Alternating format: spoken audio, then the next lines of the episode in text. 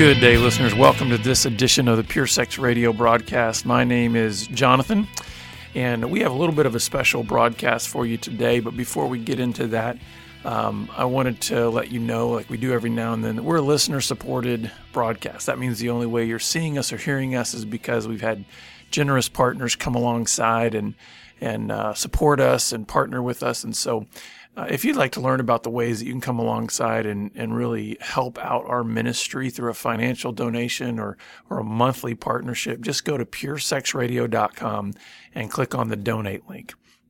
So, back in uh, August of 2018, I released the new edition of the Grace Based Recovery book. It's a small group resource. And we've just seen incredible things happening with that. And there's people that are using that in all forms of addiction recovery environments. And we started doing some webinars to be able to unpack all the nine key principles that are outlined in that book.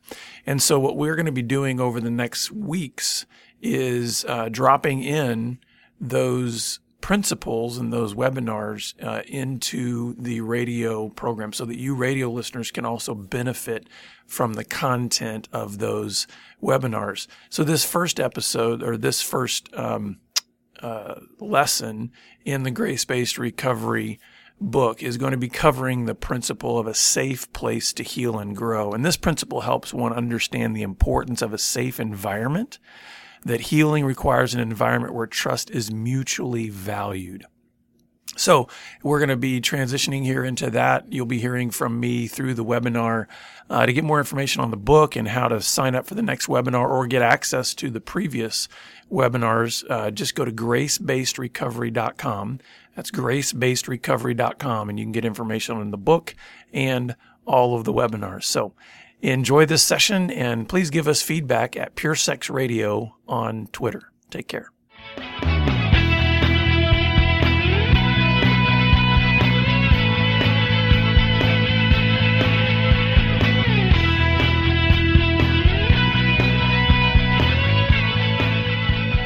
Now, this session, we're really going to highlight this first one a safe place to heal.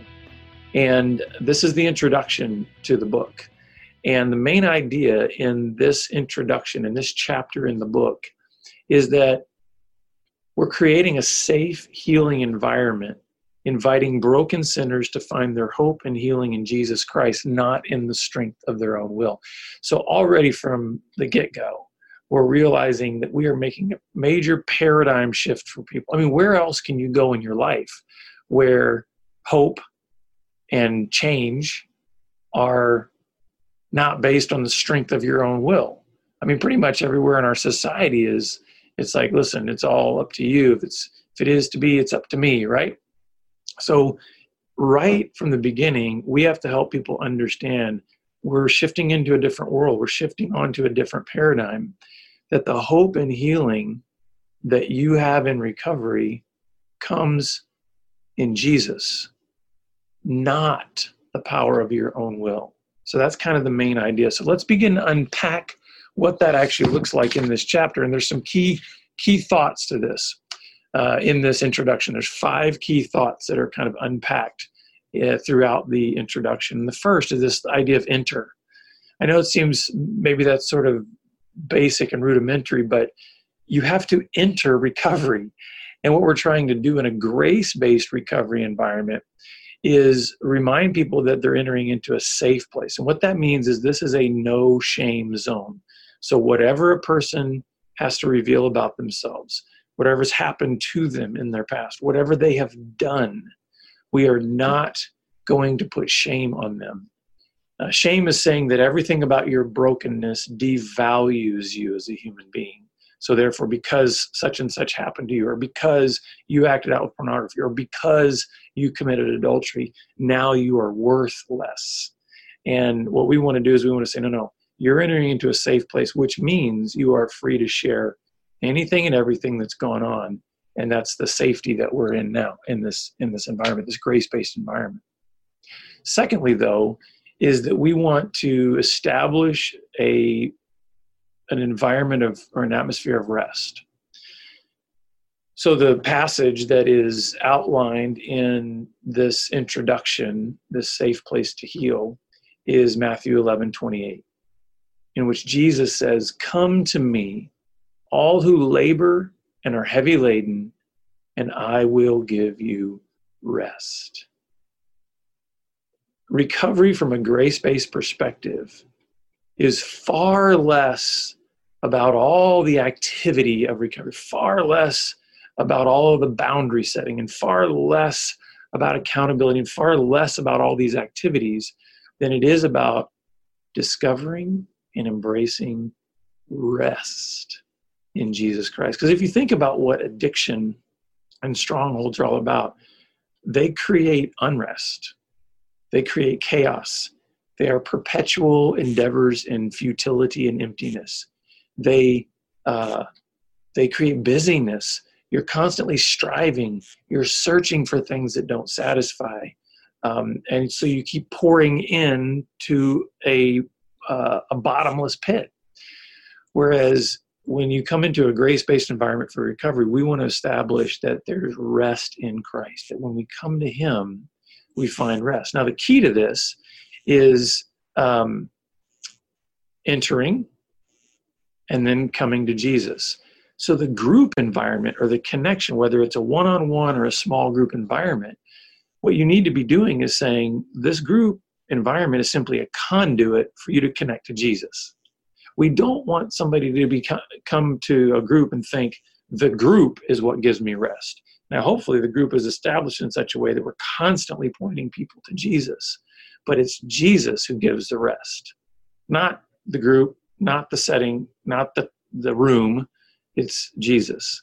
So we want to create that environment where we are f- funneling people to Jesus so that they can find rest in Him. Third key thought is this idea of presence over performance. One of the things that's brought out in the in the introduction is that you're valued and you're loved because of your presence in the group, not because of your performance. And so, again, making that grace based paradigm the essential thing. I think a lot of times the brokenness that we bring into a recovery environment, we want to we want change to happen. We want to break free from our strongholds. We want to, you know, do well. But the problem is, is then we start to associate that with our value. And what we want to do is create a welcoming environment where, listen, no matter what happened last week, no matter how well or poorly you did, we're just glad you're here you know, we had a guy recently in our group that was just saying he's gone through seasons in his recovery where he realizes that sometimes the the greatest benefit to his recovery is showing up. He doesn't feel like it. He's had a bad week. He's struggling, but sometimes just showing up reminds him that he has value because hey his presence is far more important to the group than his performance. And we need to communicate that kind of love that's based in grace that you're welcome here no matter what your week was like. We're not going to elevate your value because you did well and we're not going to decrease your value because you did poorly. Your presence is what we value. And so keep coming back even if you're struggling. Next another key thought is again the idea of grace. So in the introduction we just really unpack very briefly, just the basic definition of grace. Grace is undeserved favor or kindness. That's it. And so, again, how that is expressed to us by God is through Jesus Christ. Uh, but we want to express that to one another as well and recognize that the foundation for our healing collectively and together is going to come through kindness. What are we doing to create an atmosphere where we want to help one another, not pound on each other for our mistakes. And then finally, another key thought is the idea of hope. This idea of hope. Recovery is possible. We really want that to come through. We want that to be a, a primary thought that when people come into the group, yes, it's grace based, but that gives hope, meaning that this grace is not something that just keeps you in the same cycle over and over again, pats you on the head and says it's okay, you know, keep doing what you're doing. No, no, no. It says you're welcome here even in all of your brokenness, even as you continue to stumble. But there's an aiming point. The reason we come to Jesus is because he's the only one that lived a perfect life. So we need to follow him. We need to, where he steps, we step. Where he goes, we go. What he says, we, we say. What he does, we do. And so we still are pointing people to Jesus. But it's through this, this undergirding of grace, that leads to hope because Jesus says, Come to me, I'll give you rest, and I'll give you rest for your souls. My yoke is easy, my burden is light. Jesus is, setting, is seeking to set us free, and that gives a great, great deal of hope. So, those are some of the key thoughts that are unpacked or, or that are highlighted in the introduction. But then there's some key questions. There's a every single uh, chapter in the grace-based recovery book has a has a discussion area. So there's some discussion questions, and I'm just going to highlight some of the key ones. I'm not going to give you all the questions, but one of the key questions is why is a grace-based environment so important when entering recovery? And this is good to just get people talking. Why is grace so important to this process? Uh, and you know, you get all kinds of answers there, but I think it's really important for us to um, to to ask those questions because everybody's got a different background.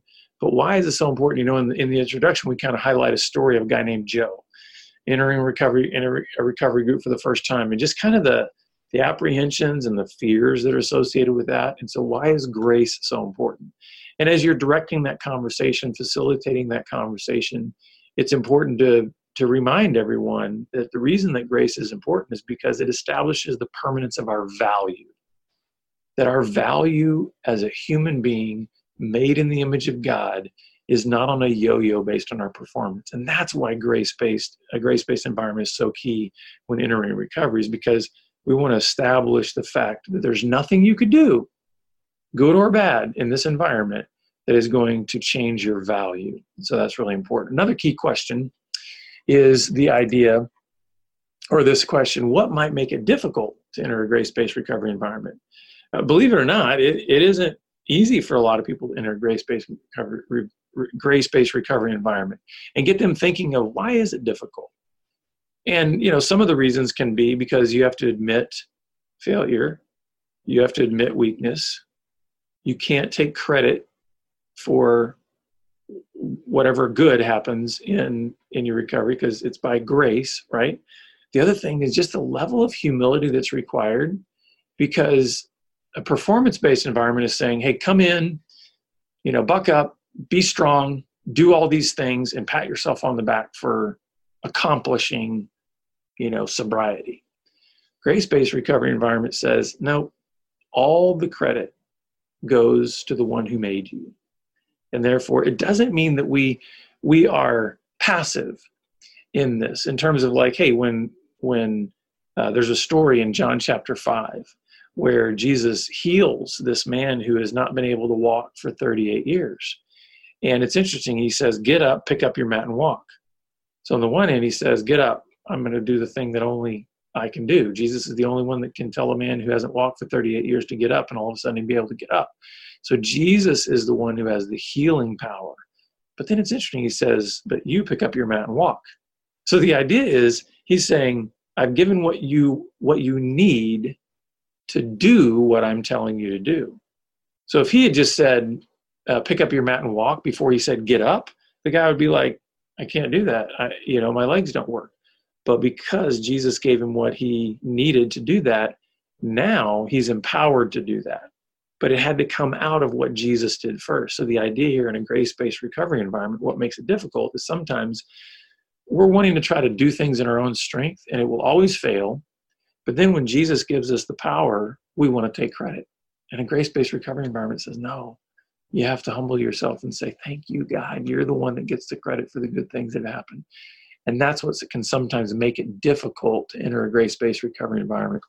And then finally, one of the other key questions is, how does a grace how does grace-based recovery kind of change your perspective on the time frame of transformation one of the illustrations in the introduction is the idea of an acorn.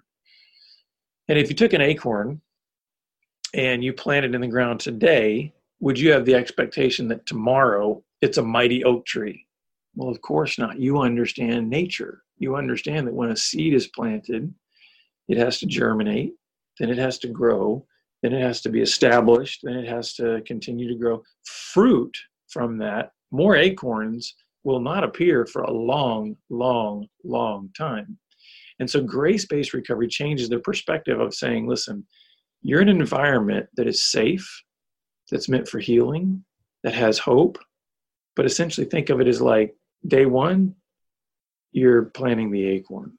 And so you've got to be faithful in this process, recognizing that grace takes a long time to manifest. Uh, and we've got to be patient with ourselves in that process.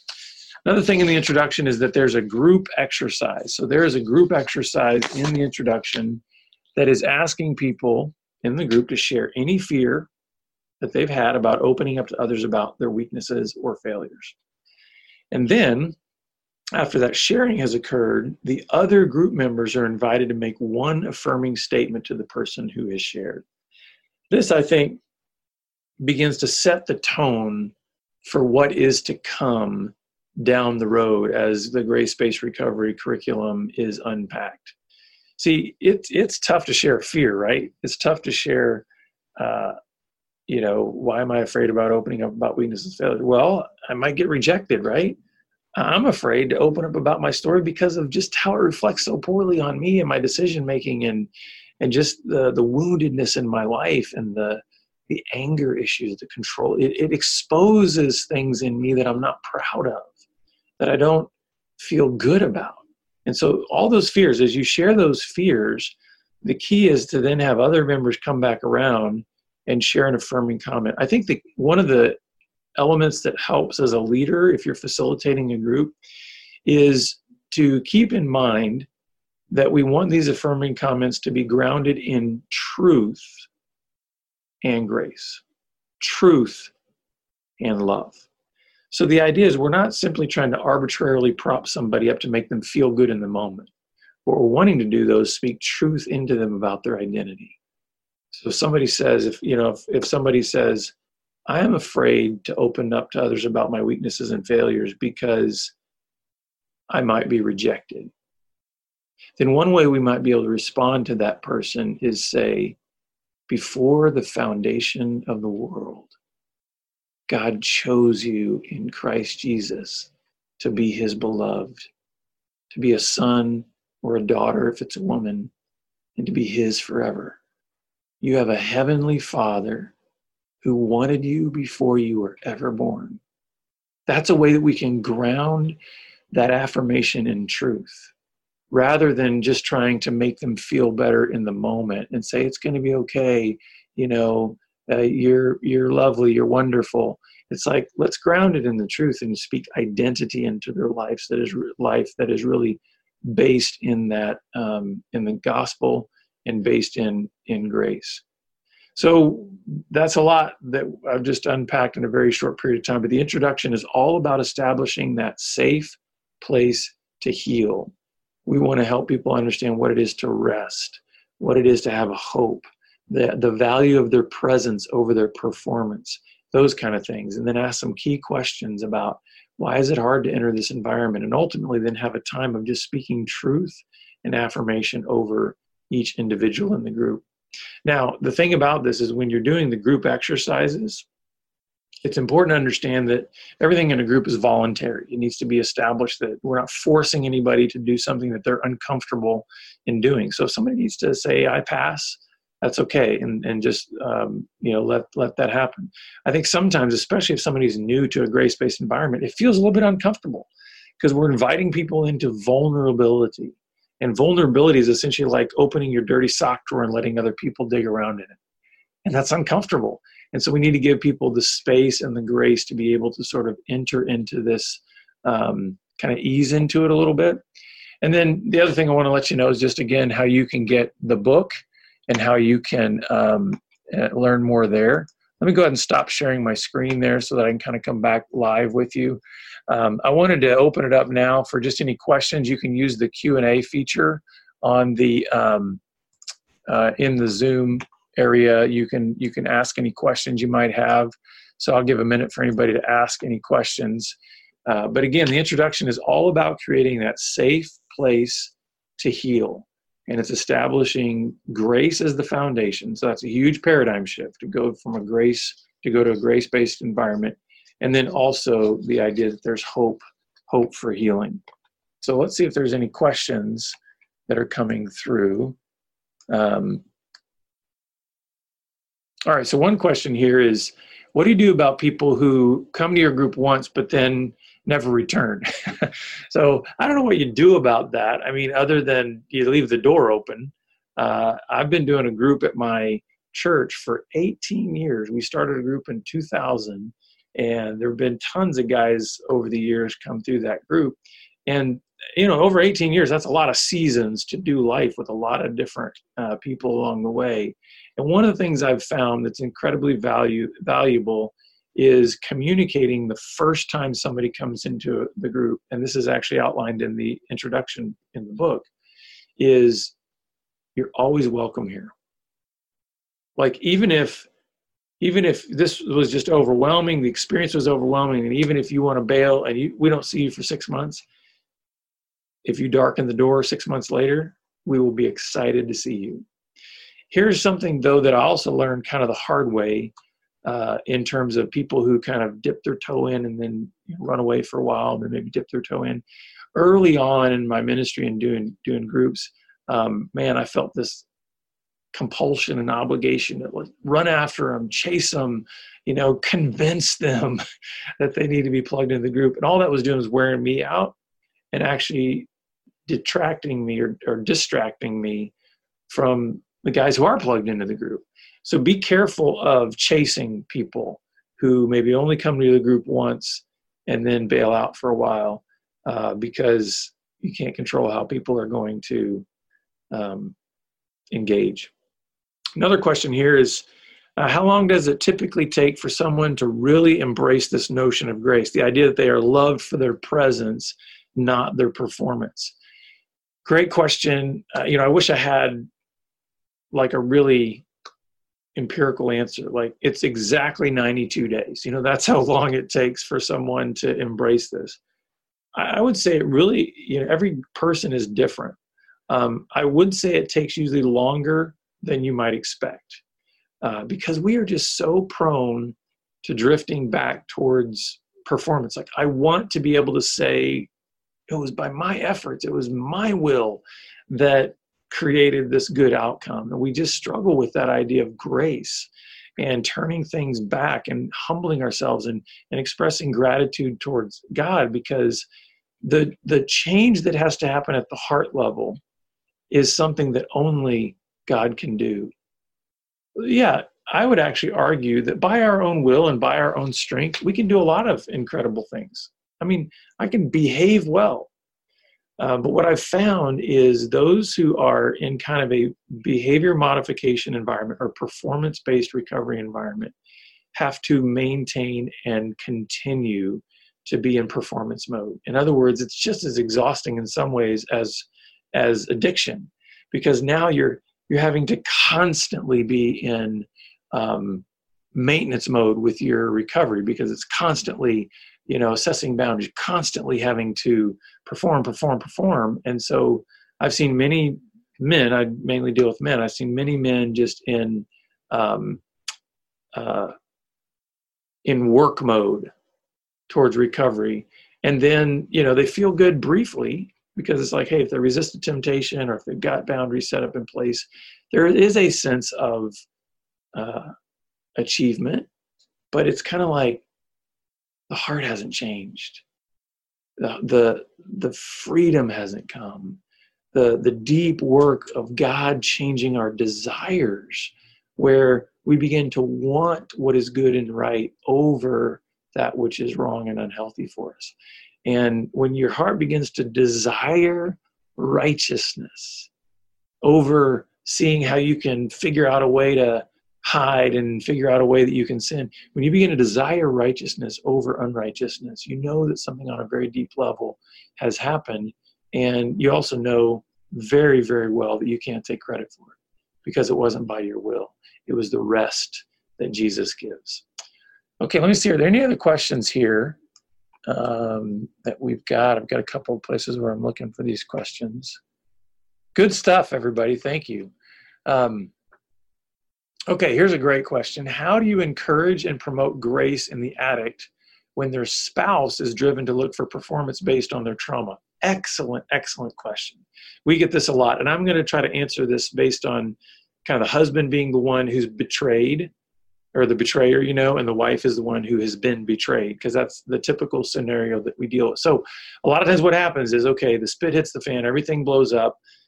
We bring this guy into a grace-based environment. We say, listen, your value is intrinsic. Your your value is um, based on what God has declared, not on your performance. And here's a wife, right, who is feeling the weight of the trauma and all the questions and all the fears and usually, what she's wanting out of her trauma is guarantees. I need a guarantee that this behavior is not going to happen again. And so clearly, she's wanting to see action. Now, what I want to make clear is that a grace based recovery environment is not anti hard work. Please don't ever misunderstand a grace based recovery environment, meaning that there's not a lot of hard work involved and that there's not actually changes in behavior. We just want to understand the the engine that's driving that. So a grace-based environment still says, a grace-based recovery still says this guy is going to have to set up boundaries. He is going to have to, like if, if online pornography is his outlet, he's going to have to address that and be aggressive in addressing that. Maybe even need to go for a while without any kind of screens in his life. If he has screens in his life, he's going to need to set up some software for accountability those kinds of measures that are showing his wife who's dealing with the trauma that there is action associated with his recovery. Grace based recovery is not an inactive thing. It's not passive where a guy just sits back and goes, Yeah, God loves me, and so I'm not going to do anything. No, grace based recovery says, we want to enter, we want you to enter into a deeper knowledge of just how great that kindness is that God has showed you. That even though you have violated his design and purpose for your sexuality and violated his law. He has still said, I love you, I forgive you, and I want to draw you out into the light. And when you understand that at a deep level, then your actions are going to reflect an understanding of that grace. And so the, then what needs to happen is as those actions are being done, uh, that needs to be lived out in front of the spouse to where the spouse has full access to those areas that need to give her a sense of stability like okay he's actually doing something. He's not just going to this group where people pat him on the head and go everything's good everything's fine. No he's going to a group where there's grace and truth being delivered so that we understand that the hope and the healing comes from this wonderful gift we've been given through Christ but it is lived out in the pick up your mat and walk, right? There is actually a response that God expects from us. That when He delivers grace, He says, I gave you legs that work. Absolutely, I expect you to use them. I'm not going to go over there and puppeteer you, but He is going to give us what we need. And hopefully that makes sense. And the idea is then when a wife or a spouse can see that and see that there are actually actions born out of grace, then a lot of times that will begin to give her a sense of security obviously she's going to have her own healing that needs to be going on based on a trauma model and realizing that she's going to have to walk through that in the same way that many who suffer from PTSD are going to have have to walk through that kind of healing as well. But great question. Um, yes, there's there are two sides to this, right? The addict who's getting immersed in a grace-based environment, and the wife who's then wanting to say, based on my trauma, I want to see action. And I hope I've communicated that a grace based recovery environment still produces action. There's actions that need to come out of that environment. Okay, any other questions here? Oh, here's another one. How can you help people embrace the long term reality of recovery when they really want immediate relief from their pain and consequences? So, this is a good question. Uh, I've never met a person in recovery that's come into recovery that said, "Boy, I hope this takes five years." You know, I mean, nobody's ever come into recovery and told me that. They're like, "I want the blue pill. I want the thing that you know produces immediate results." And uh, so, what we have to do is help them see we can absolutely address behavior because grace-based recovery doesn't ignore behavior. So let's talk about the ways you're acting out. Let's do some things to kind of stop the bleeding but that's only for the purpose of being able to dig in deep. We got to dig into the emotional stuff. We've got to dig in to the false beliefs. We've got to dig into the identity issues. We got to dig into the shame. And none of that can be done quickly. you know, even when there have been a handful of times where I've met uh, guys over the years where there has been miraculous healing from the compulsions, a miraculous freedom given to them from their compulsions. In other words, God just kind of hits them with a bolt of lightning and they don't have the same compulsion to want to act out. I've still, I've never met a person who has developed the character qualities of a man or woman of deep integrity that that's happened quickly. The issues of character, the issues of integrity, accountability, patience, grace, love, those are things that that takes a long time to develop and mature in those. And even when you are maturing in those, there's always a deeper maturity. We're told in Galatians chapter 5 that the fruit of the Spirit is love, joy, peace, patience, kindness, goodness, gentleness, faithfulness, and self control. And then it says, against such things there is no law. Why? Because can you love too much? Can you be too patient? Can you overdo it on peace? Can you overdo it on faithfulness? No, no, no. There's a continual and sort of eternal maturing that we can do in each of those areas. And so the way that we help people embrace a long term vision is we say, listen, we create that safe environment, right? Where whatever you do, good or bad, is not going to prevent you from being part of this group. And in that safety, we can begin to unpack all of the issues that are needing to be dealt with. And usually the biggest one is is is shame and identity. Those are usually the biggest ones. And it just takes a long time to unpack the shame lies and begin to defeat them and combat them and overcome them with the truth of your identity in Christ. And I think the other thing that's that can help along the way uh, for helping people kind of embrace the long term reality of recovery is when you have some old timers in your group, like take me for instance, man, I've been on this journey for 19 years. So one of the values then that I can bring to a group of a guy that just steps into group is I can share my story. Certainly I can share my story of where I've been, but I can share my story of where I'm at now. And and saying, hey, what are, let me share with you the ways that I'm growing in in accountability let me show you share with you the ways that i'm i'm growing in faithfulness and what it does is it points out that oh okay so there there change is possible. And i'm not saying that to to highlight my life or anything. It's all still pointed to the grace of god. But we do have there's going to be a mix if you if you get into a group of those who are further along in the journey and those who are maybe just entering the journey. And so those who are further along can really kind of give you that sense of hope of like oh let me let me get behind them and kind of step where they've stepped and go where they have gone. So I think it's about um, mentoring and providing that hope, but also just recognizing that all the character qualities of being a man or woman of integrity, they just take a long time. And grace is the best environment to unpack those because grace gives you the freedom to be broken along the journey. In other words, we're not saying you need to achieve this level of perfection and success in 90 days. Otherwise, you're not going to make it. No, no, no. Grace says, let's keep unpacking. Let's keep stumbling in the right direction. So, great question. Uh, okay, we've got a few more minutes, maybe about, uh, I think we've got about seven or eight minutes left on the call. Any more questions um, that anybody else might have? You can use the Q&A feature in the Zoom uh, panel there's also the chat function if you wanted to pop it in there, but Q&A is usually the best way to do it. Okay, I saw one more that came through.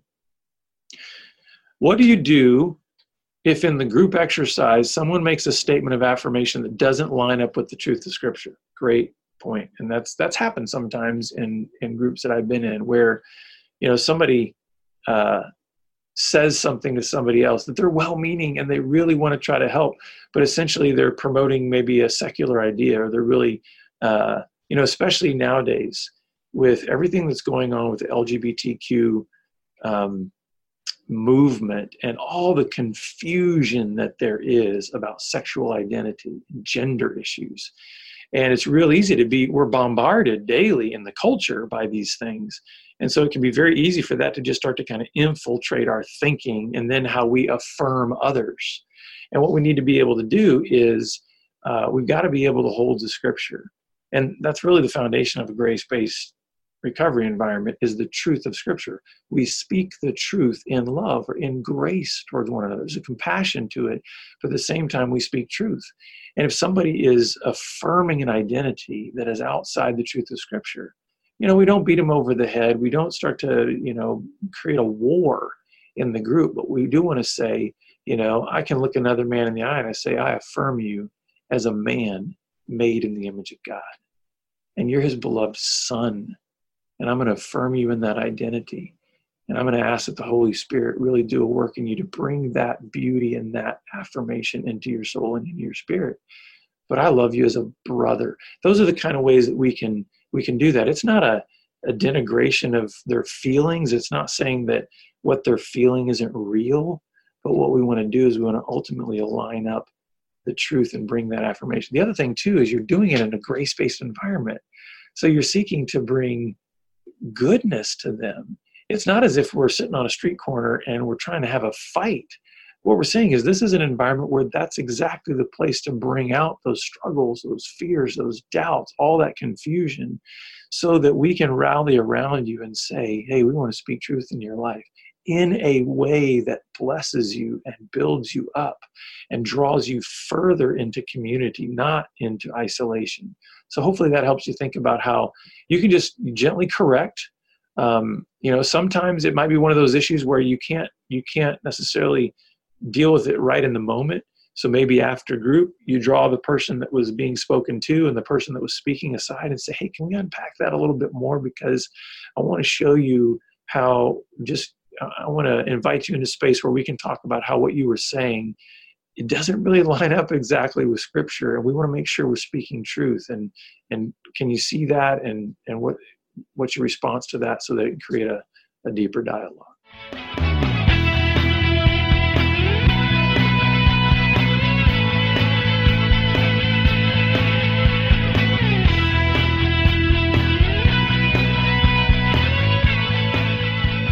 Well, listeners, I hope that that session was helpful for you. If you have some additional questions that you would like to, uh, to shoot our way regarding this particular principle of a safe place to heal and grow as it applies to grace based recovery, please feel free. Uh, you can email us at mypoint at puresexradio.com, or you can always interact with us through Twitter at puresexradio. We're glad that you've been with us, and we look forward to having you back here again next time on the Pure Sex Radio broadcast. Take care. Pure Sex Radio is paid for by Be Broken Ministries. Visit us online at puresexradio.com.